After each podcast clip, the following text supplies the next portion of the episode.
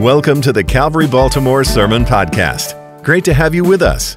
Calvary meets in the Joppa Fallston area north of Baltimore, and our pastor is Josh Plantholt. If you're nearby on a Sunday, come join us.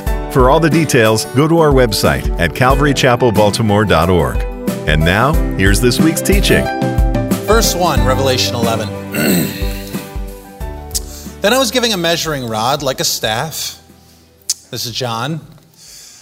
And I was told, Rise and measure the temple of God and the altar and those who worship there, but do not measure the court outside the temple. Leave that out, for it is given over to the nations, and they will trample the holy city for 42 months. And I will grant authority to my two witnesses, and they will prophesy for 1,260 days, clothed in sackcloth. These are the two olive trees and the two lampstands that stand before the Lord of the earth, and if anyone would harm them, fire pours from their mouth and consumes their foes. If anyone would harm them, this is how he is doomed to be killed. They have the power to shut the sky that no rain may fall during the days of their prophesying. And they have power over the waters to turn them into blood and to strike the earth with every kind of plague as often as they desire. And when they have finished their testimony, the beast that rises from the bottomless pit will make war on them and conquer them and kill them, and their dead bodies will lie in the street of the great city that symbolically is called Sodom and Egypt, where their Lord was crucified. For three and a half days, some people, uh, peoples and tribes and languages and nations will gaze at their dead bodies and refuse to let them be placed in a tomb. And those who dwell on the earth will rejoice over them and make merry and exchange presents because these two prophets had been a torment to those who dwell on the earth. But after three and a half days, a breath of life from God entered them, and they stood up on their feet, and great fear fell on those who saw them. Then they heard a loud voice from heaven saying to them, Come up here. And they went up to heaven in a cloud, and their enemies watched them. And at, and at that hour there was a great earthquake, and a tenth of the city fell. 7,000 people were killed in the earthquake, and the rest were terrified and gave glory to the God of heaven. The second woe is past. Behold, the third woe is to come. Then the seventh angel blew his trumpet, and there were loud voices in heaven saying, The kingdom of the world has become the kingdom of our Lord and of his Christ, and he shall reign forever and ever. And the 24 elders who sit on their thrones before God fell on their faces and worshiped God, saying, We give thanks to you, Lord God Almighty, who is and who was, for you have taken your great power and have begun to reign. The nations raged, but your wrath came, and the time for the dead to be judged, and for rewarding your servants, the prophets and saints, and those who fear your name, both small and great, for, and for destroying the destroyers of the earth. Then God's temple in heaven was opened, and the ark of his covenant was seen within his temple. And there were flashes of lightning, rumblings, peals of thunder, an earthquake, and heavy hail. In verse 19, if we think back to the sea of glass in Revelation 4, the floor of God's throne room is a clear, watery firmament. And this heavy hail, uh, exposing heaven and earth here in verse 19, seems to be pieces of that firmament falling off. The heavy hail possibly being pieces of God's floor being removed thus beginning the end of the separation between God and man. Because what do we see? The, the ark is now being revealed. This brings to mind the seven days of creation. If you remember, uh, all six days of creation work ended with it was good, except for one a Monday. the second day of creation. All the work was declared good except for the day the firmament between, between heaven and earth was made. The reason God does not call that day good is because the, that firmament, that barrier between heaven and earth was never meant to be permanent. God's intention was always for heaven and earth to be connected. And that barrier was, was just that a barrier between God and man. Well, here we are at the end of Revelation chapter 11. We're getting a glimpse into the end of the book, getting a glimpse into how this Revelation story eh, is ending. We're getting the beginnings of that. And the walls between heaven and earth between God's inner temple and earth is starting to fall apart. Mm. It's being torn down. Now, this is our last study in Revelation 11. And this passage has been pregnant with so many other passages of Scripture. We've run through Zechariah, we've run through Isaiah, Ezekiel. But interesting, this chapter ends with a heavy emphasis on Psalm chapter 2. Now, that's interesting, but this becomes even more interesting when you realize the opening part of Revelation 11 is drawing from Psalm chapter 1. So I want to do something a little bit different today. I want us to dive into Psalm 1 and 2, and then we're going to see how it connects to Revelation 11 and draw out some themes that I think will be beneficial for us. So I'd like to turn your attention now to Psalm chapter 1. And Psalm 1 and 2, just as you flipped there, are, are so connected, and I'll show you how on tomorrow morning's online Bible study, um, that many actually believe them to be two parts to the same psalm. So today, especially as it relates to uh, Revelation 11, we're going to look at both. Um, so let's get into the Psalm 1 1. And we got some preaching ahead of us, and I'm very excited about it. Blessed is the man who walks not in the counsel of the wicked, nor stands in the way of sinners, nor sits in the seat of scoffers. And here we see the biblical pattern of three. Blessed is the man who does not walk, stand, or sit with the scoffer, with the ungodly. And there's a progression here. You'll notice when you start mingling with people you shouldn't be mingling with, first you're walking with them. Next, you're standing with them. And then finally, we find ourselves sitting with them, communing with them, being one with them. And then we end up talking or scoffing like them. The chief characteristics of the wicked man here in Psalm 1 is one who is given over to perverse, arrogant, scornful speech.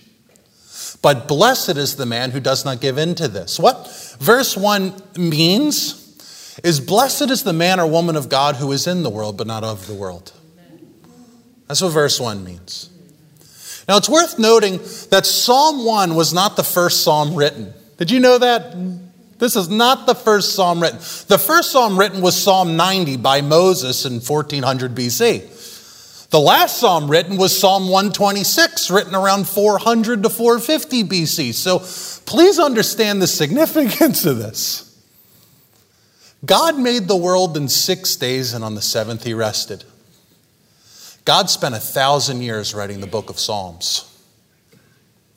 In fact, the book of Psalms is the book that Jesus quotes more than any other book in the whole Bible. And when the book of Psalms was arranged by a, a, a group of rabbinic scholars, and they, they, did it not chronologically but exegetically, it took years for them to figure out where to put each psalm. But in both the Septuagint and the Masoretic and some of the other ancient sources we have, they always put Psalm 1 and 2 first. Always, in every rendering. And the reason why is because if you understand Psalm 1 and 2, in many ways you understand Psalm 1 through 150. you understand all the Psalms, they encapsulate all the Psalms. But in many ways, as we see through the life of Jesus, if we understand Psalm 1 and 2, we also then understand much of the Bible.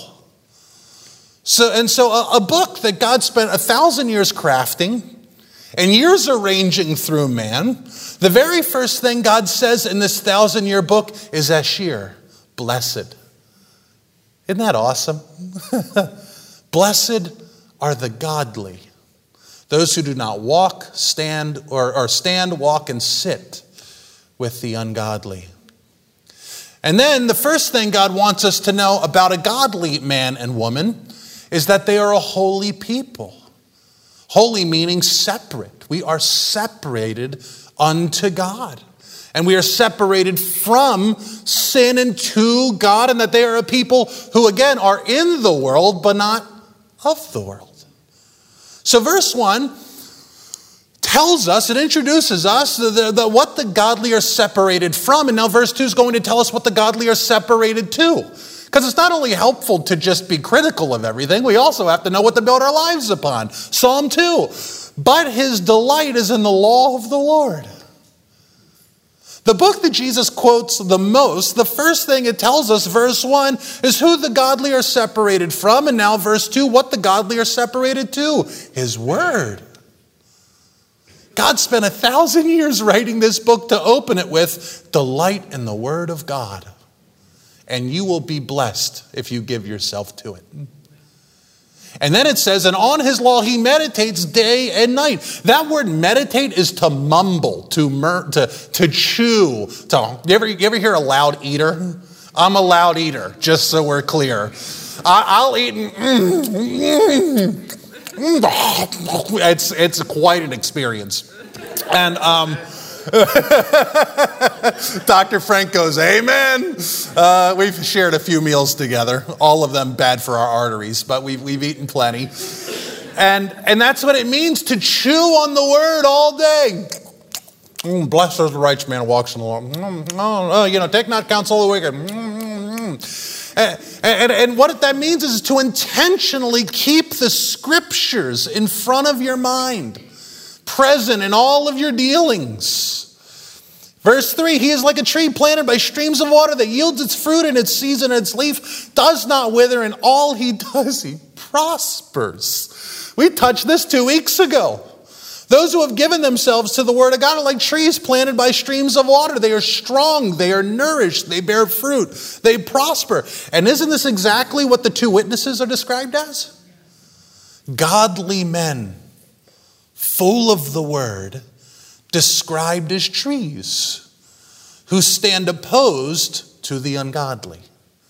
Verse 4 But the wicked are not so, but are like chaff that the wind drives away. If the godly are those who are given to the word, then the ungodly are those who are not. What the psalmist is telling us here is that the godly man gives himself to God's truth. But the wicked do not because they do not believe the truth. The wicked don't have the truth. They have Psalm 1, bad counsel. They have evil ways. They have seats for scoffing, but they do not have the truth. And because they do not have the truth, unlike the strong trees by many waters, planted in the truth of God's word, the wicked are blown around like chaff like dead leaves, like old branches that have fallen off. And this is so true. This is more accurate than tomorrow's news articles. Here we are 3,000 years removed from the time of this writing. And has anyone else noticed that the ungodly in our country are constantly blown around from one cause to another? From one new outrage to another? From one identity to another. As we see here in Psalm 1 and 2, and God tells us this is what happens to a people who unroot themselves from the Word of God. They are constantly blown about with no roots, no stability, no footing, and worst of all, no gardener. The tree is planted, but the chaff is blown.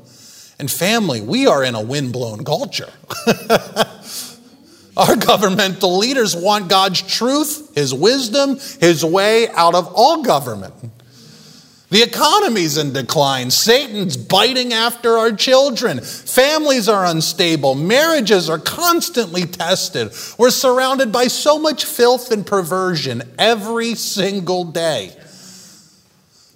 But what the psalm just told us is that as everything around us is being blown around by the wind like a pile of leaves in, in a windstorm, God's people can and will be fixed. One of my favorite authors, G.K. Chesterton, wrote uh, a uh, hundred odd years ago today that there would come a time, quote, where fires will be kindled to testify that two plus two makes four. Swords will be drawn to prove that leaves are green in summer. Chesterton had his finger on the pulse of what was happening to the West even 100 years ago, that with the truth of God being abandoned, eventually, culturally, not only would there be no truth left in the town square, but also eventually, common and plain sense would inevitably also be abandoned. The psalm is, uh, is not only presently applicable, it's also prophetic. This told us 3,000 years ago how this was going to end when we detached ourselves from the truth of God. trees and chaff. Trees and dead leaves, trees and dead branches. And the difference between the chaff and the tree is what happens beneath the soil. One has roots and is nourished, and the other is dying and blowing about. Jesus said in John 15, 1, I am the true vine, and my Father is the vine dresser, the gardener. Psalm 1 is, is, is what Jesus is drawing from in John 15, 5. I am the vine and you are the branches. Whoever abides in me and I in him, he it is that bears much fruit. For apart from me, you can do nothing. If anyone does not abide in me, he is thrown away like a branch and withers, and the branches are gathered, thrown into the fire, and burned. If you abide in me and my word abides in you, ask whatever you wish and it will be done for you. Jesus is essentially saying that his words are the scriptures, our Torah from Psalm 1. Can you imagine listening to Jesus talk and going, everything this guy says is scripture? That's past the potatoes. Wow, you know what? Everything he said was the word of God because he was God. Incredible. But then he says, By this my Father is glorified, that you bear much fruit and so prove to be my disciple. As the Father has loved me, so have I loved you. Abide in my love. And if you keep my commandments, you will abide in my love, just as I have kept my Father's commandments and abide in his love. These things I have spoken to you, that my joy may be in you and that your joy may be full. The blessed life is being planted by God and continually drawing from his word. Psalm 1:5 it goes on to say, therefore. I love that. I love every therefore in Scripture. They always get me fired up because that means I get to go back and reread what I just read. Therefore, you ready? The godly are trees in the world, and the wicked are sinful and like chaff and dead branches. Therefore, the wicked will not stand in the day of judgment, nor sinners in the congregation of the righteous. Uh, for the Lord knows the way of the righteous, but the way of the wicked will perish. There is either reward or judgment. Thinking of Revelation 11, isn't this exactly what the Song of Heaven declares? Those who fear the name who learned of, his, of God and his word and obeyed, they are the blessed, the rewarded in heaven from small to great. But the wicked perish. And Jesus, as Jesus said in John 15, the wicked will be trimmed because they are chaff and dead branches. And what happens to the dead branches in John 15?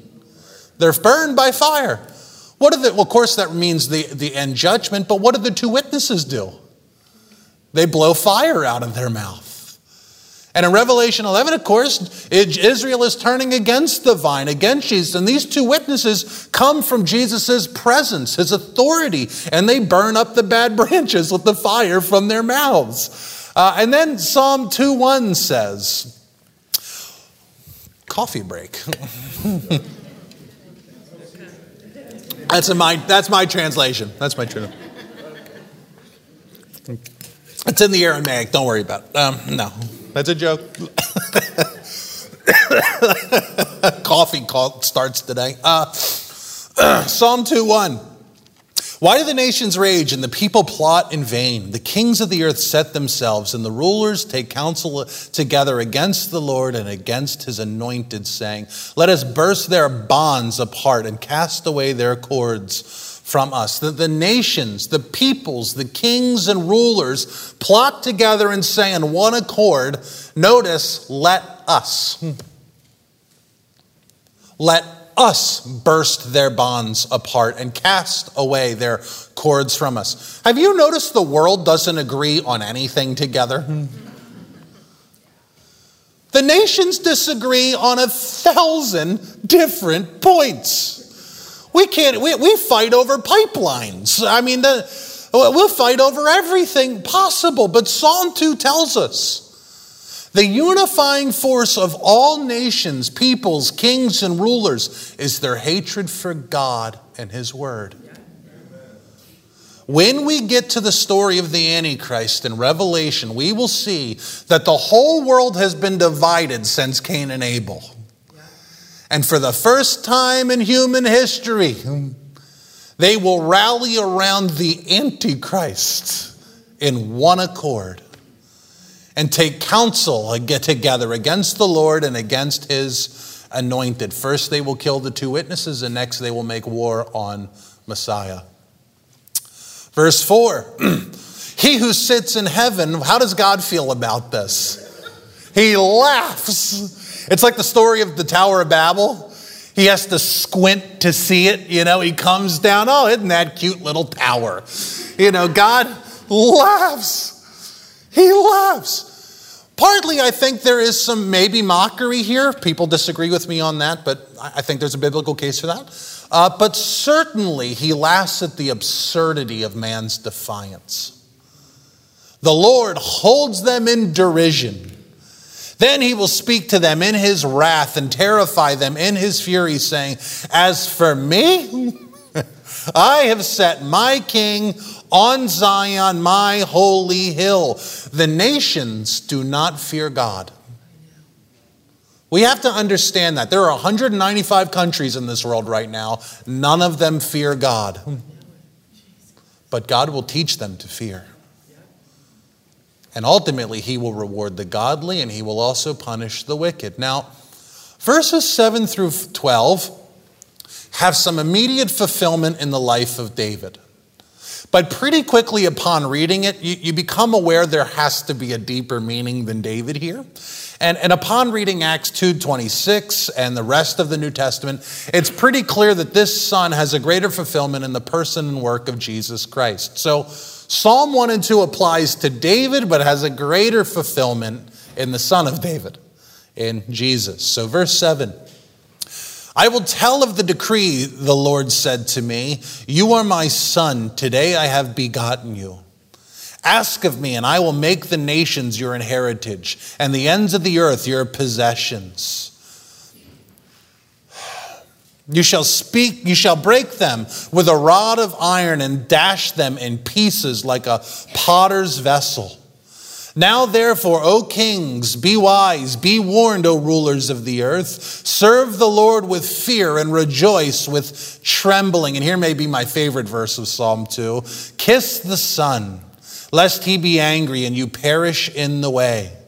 For his wrath is quickly kindled. Blessed are all who take refuge in him. Psalm 2 ends the way Psalm 1 began with blessings for those who plant themselves in God, who take refuge in Him.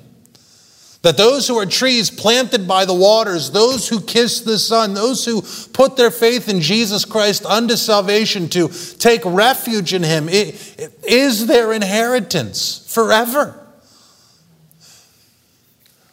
The inheritance of belonging to God as the inner sanctuary in Revelation 11 started to show, is to dwell with God forever without separation. We, the church, we will not be in heaven, a, veil or a curtain removed away from God.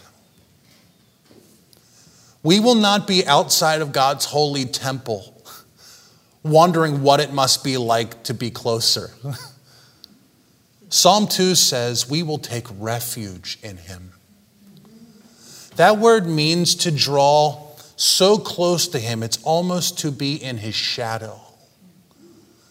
The inheritance of God's people, of Christ's church, will be to spend an eternity with God without the veil, without the walls, without the separation. When Jesus died on the cross, what did the Father do? He rent that temple veil in two from top to bottom, like he karate chopped it in half. Revelation 21 22 says of the church's eternity, and I saw no temple in the city. For its temple is the Lord God, the Almighty, and the Lamb. In heaven, there's no walls between us and God anymore. We won't have to wonder what it must be like to be with Him. We don't have to wonder what it must be like to be close with Him. There are no more walls when we get up in glory. And then it says, And the city has no need of sun or moon to shine on it, for the glory of God gives its light, and its lamp is the Lamb. We will refuge, but notice not in God's shadow, but in his glory, all the days of our lives. And here we are at the end of Psalm 2 and Revelation 11, and heaven and earth are starting to meet. The walls are coming down between them. And by the end of the book, God is going to drop a city from heaven to earth, and he will dwell eternally with his people. This is the reward and the inheritance of God's children.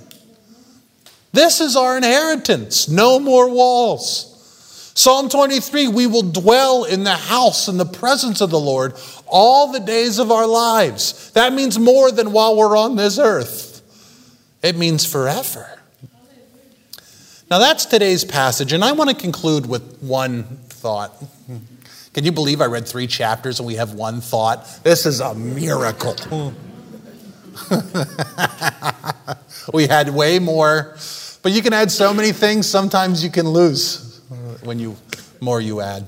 Um, Psalm 2 and Revelation 11 end very similarly, as if the kingdom has already been established, as if Jesus is already reigning. And uh, of course, there's a future element to this, uh, of course. And we, we have to understand Though Jesus is going to return and bodily rule and reign in the last days, and all of these future things are going to happen, like the, the, the, millennial kingdom is going to happen. The new Jerusalem is going to come from God down to earth on a kainos earth, a, a new earth. That's going to happen. The harpazo, the day of the Lord, these things are going to happen. And there are so many events that have yet to happen in the life of the church. But we also don't want to be ignorant of the fact that God's kingdom is also here with us now in power. We can become so pessimistic that we put God only in the future. He's also here now. Think of the Great Commission. I, love the Great Commission, and we all are likely familiar with it. The, the problem is, most people accept the back half and completely skipped the first half. Uh, this is Matthew 28 16. Now the 11 disciples went to Galilee to the mountain to which Jesus had directed them. And when they had saw him, they worshiped him, but some doubted. And Jesus came and said to them, All authority in heaven and on earth has been given to me. Go therefore and make disciples of all the nations, baptizing them in the name of the Father and of the Son and of the Holy Spirit, teaching them to observe all that I have commanded you. And behold, I am with you always to the end of the age. Notice what verse 19 starts with, a therefore. But that's where we normally start at the Great Commission, isn't it? Well, many people don't talk much about the opening to the Great Commission, which is all authority in heaven and on earth has been given to me.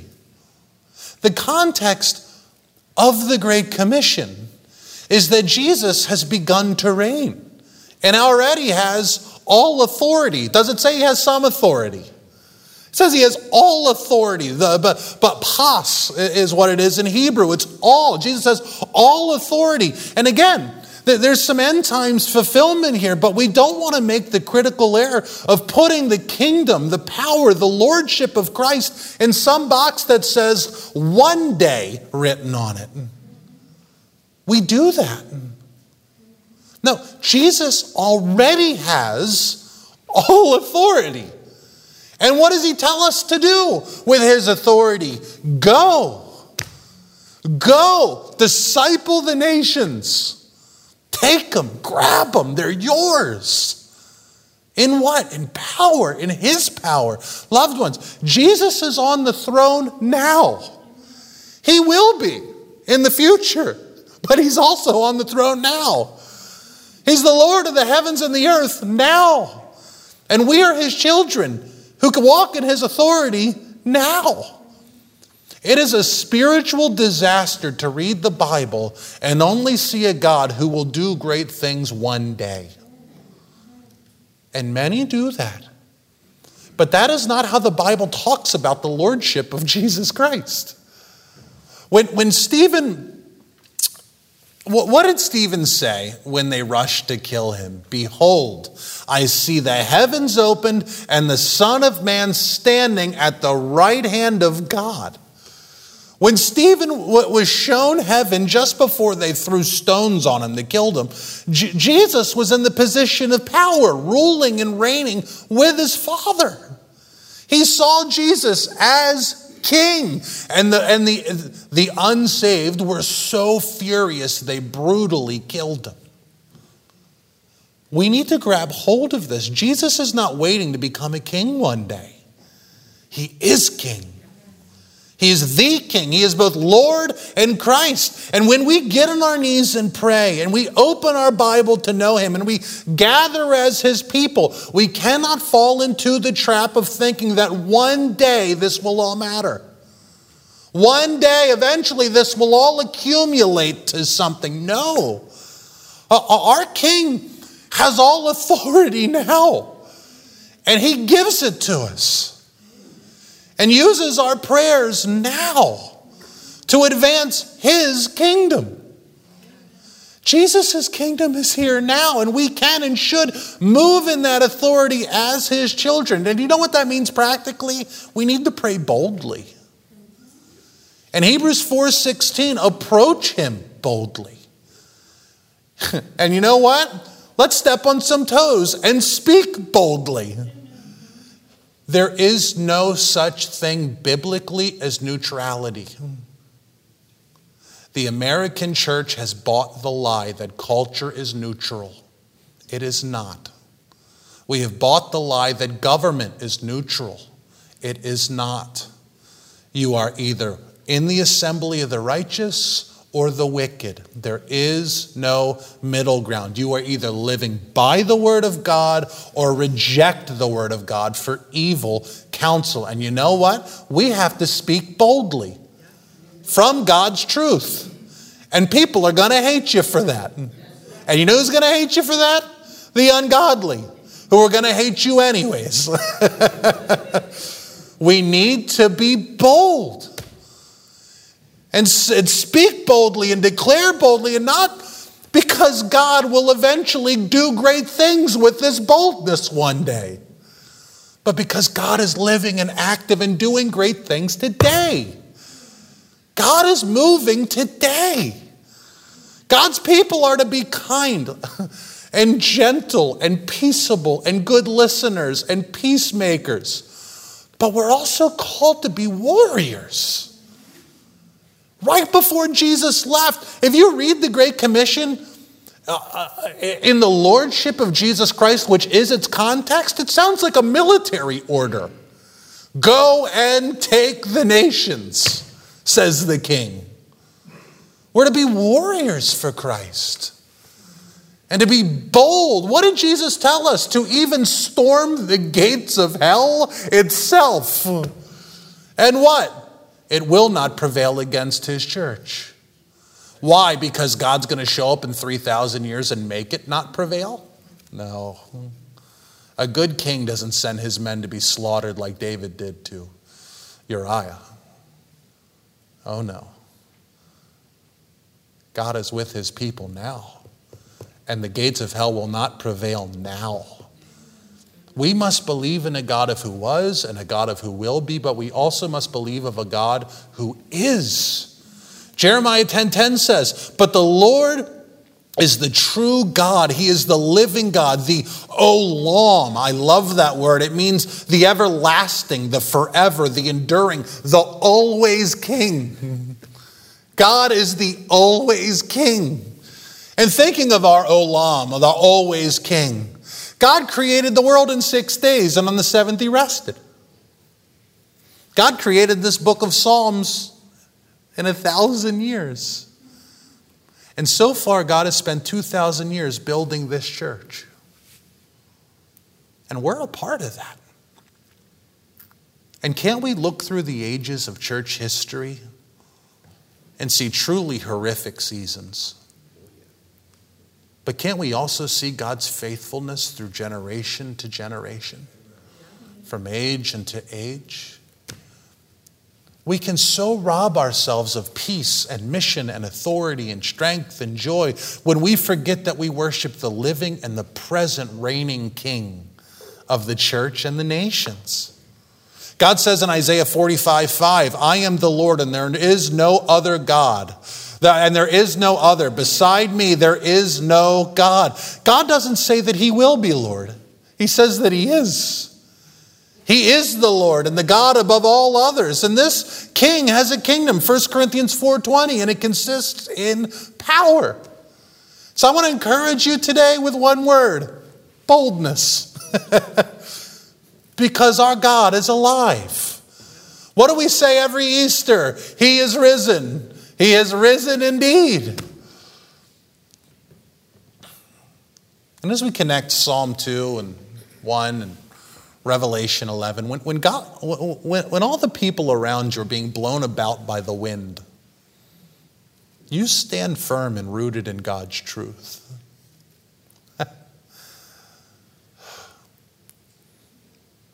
And when all around you, uh, many are sitting, standing, and walking with the wicked, you remain rooted and separated to the living God. We cannot be blown around by every wind of new doctrine. and when all others live in, without fear of the Lord, may we come under his lordship and under his office of Abba, our dad, our father. And when the nations are transpiring against Christ and his commandments because the nations hate God, the peoples, the tribes, the kings hate God. And when they rebel and resist against God's word and God's authority and God's truth to the detriment of people, God isn't a God who will only exist as long as we believe him. He doesn't need any of us. But when we turn against Him, we hurt ourselves. And when the church shuts their mouth, we hurt others. People are heading towards heaven, and some are heading towards hell. How dare us not mean to offend those who are perishing? Shame on us. We must be bold. And when the nations are transpiring against Christ and his commandments, we must, it is our duty to defy their rebellion by remaining faithful to the true and living God. Amen? Amen. Let's pray.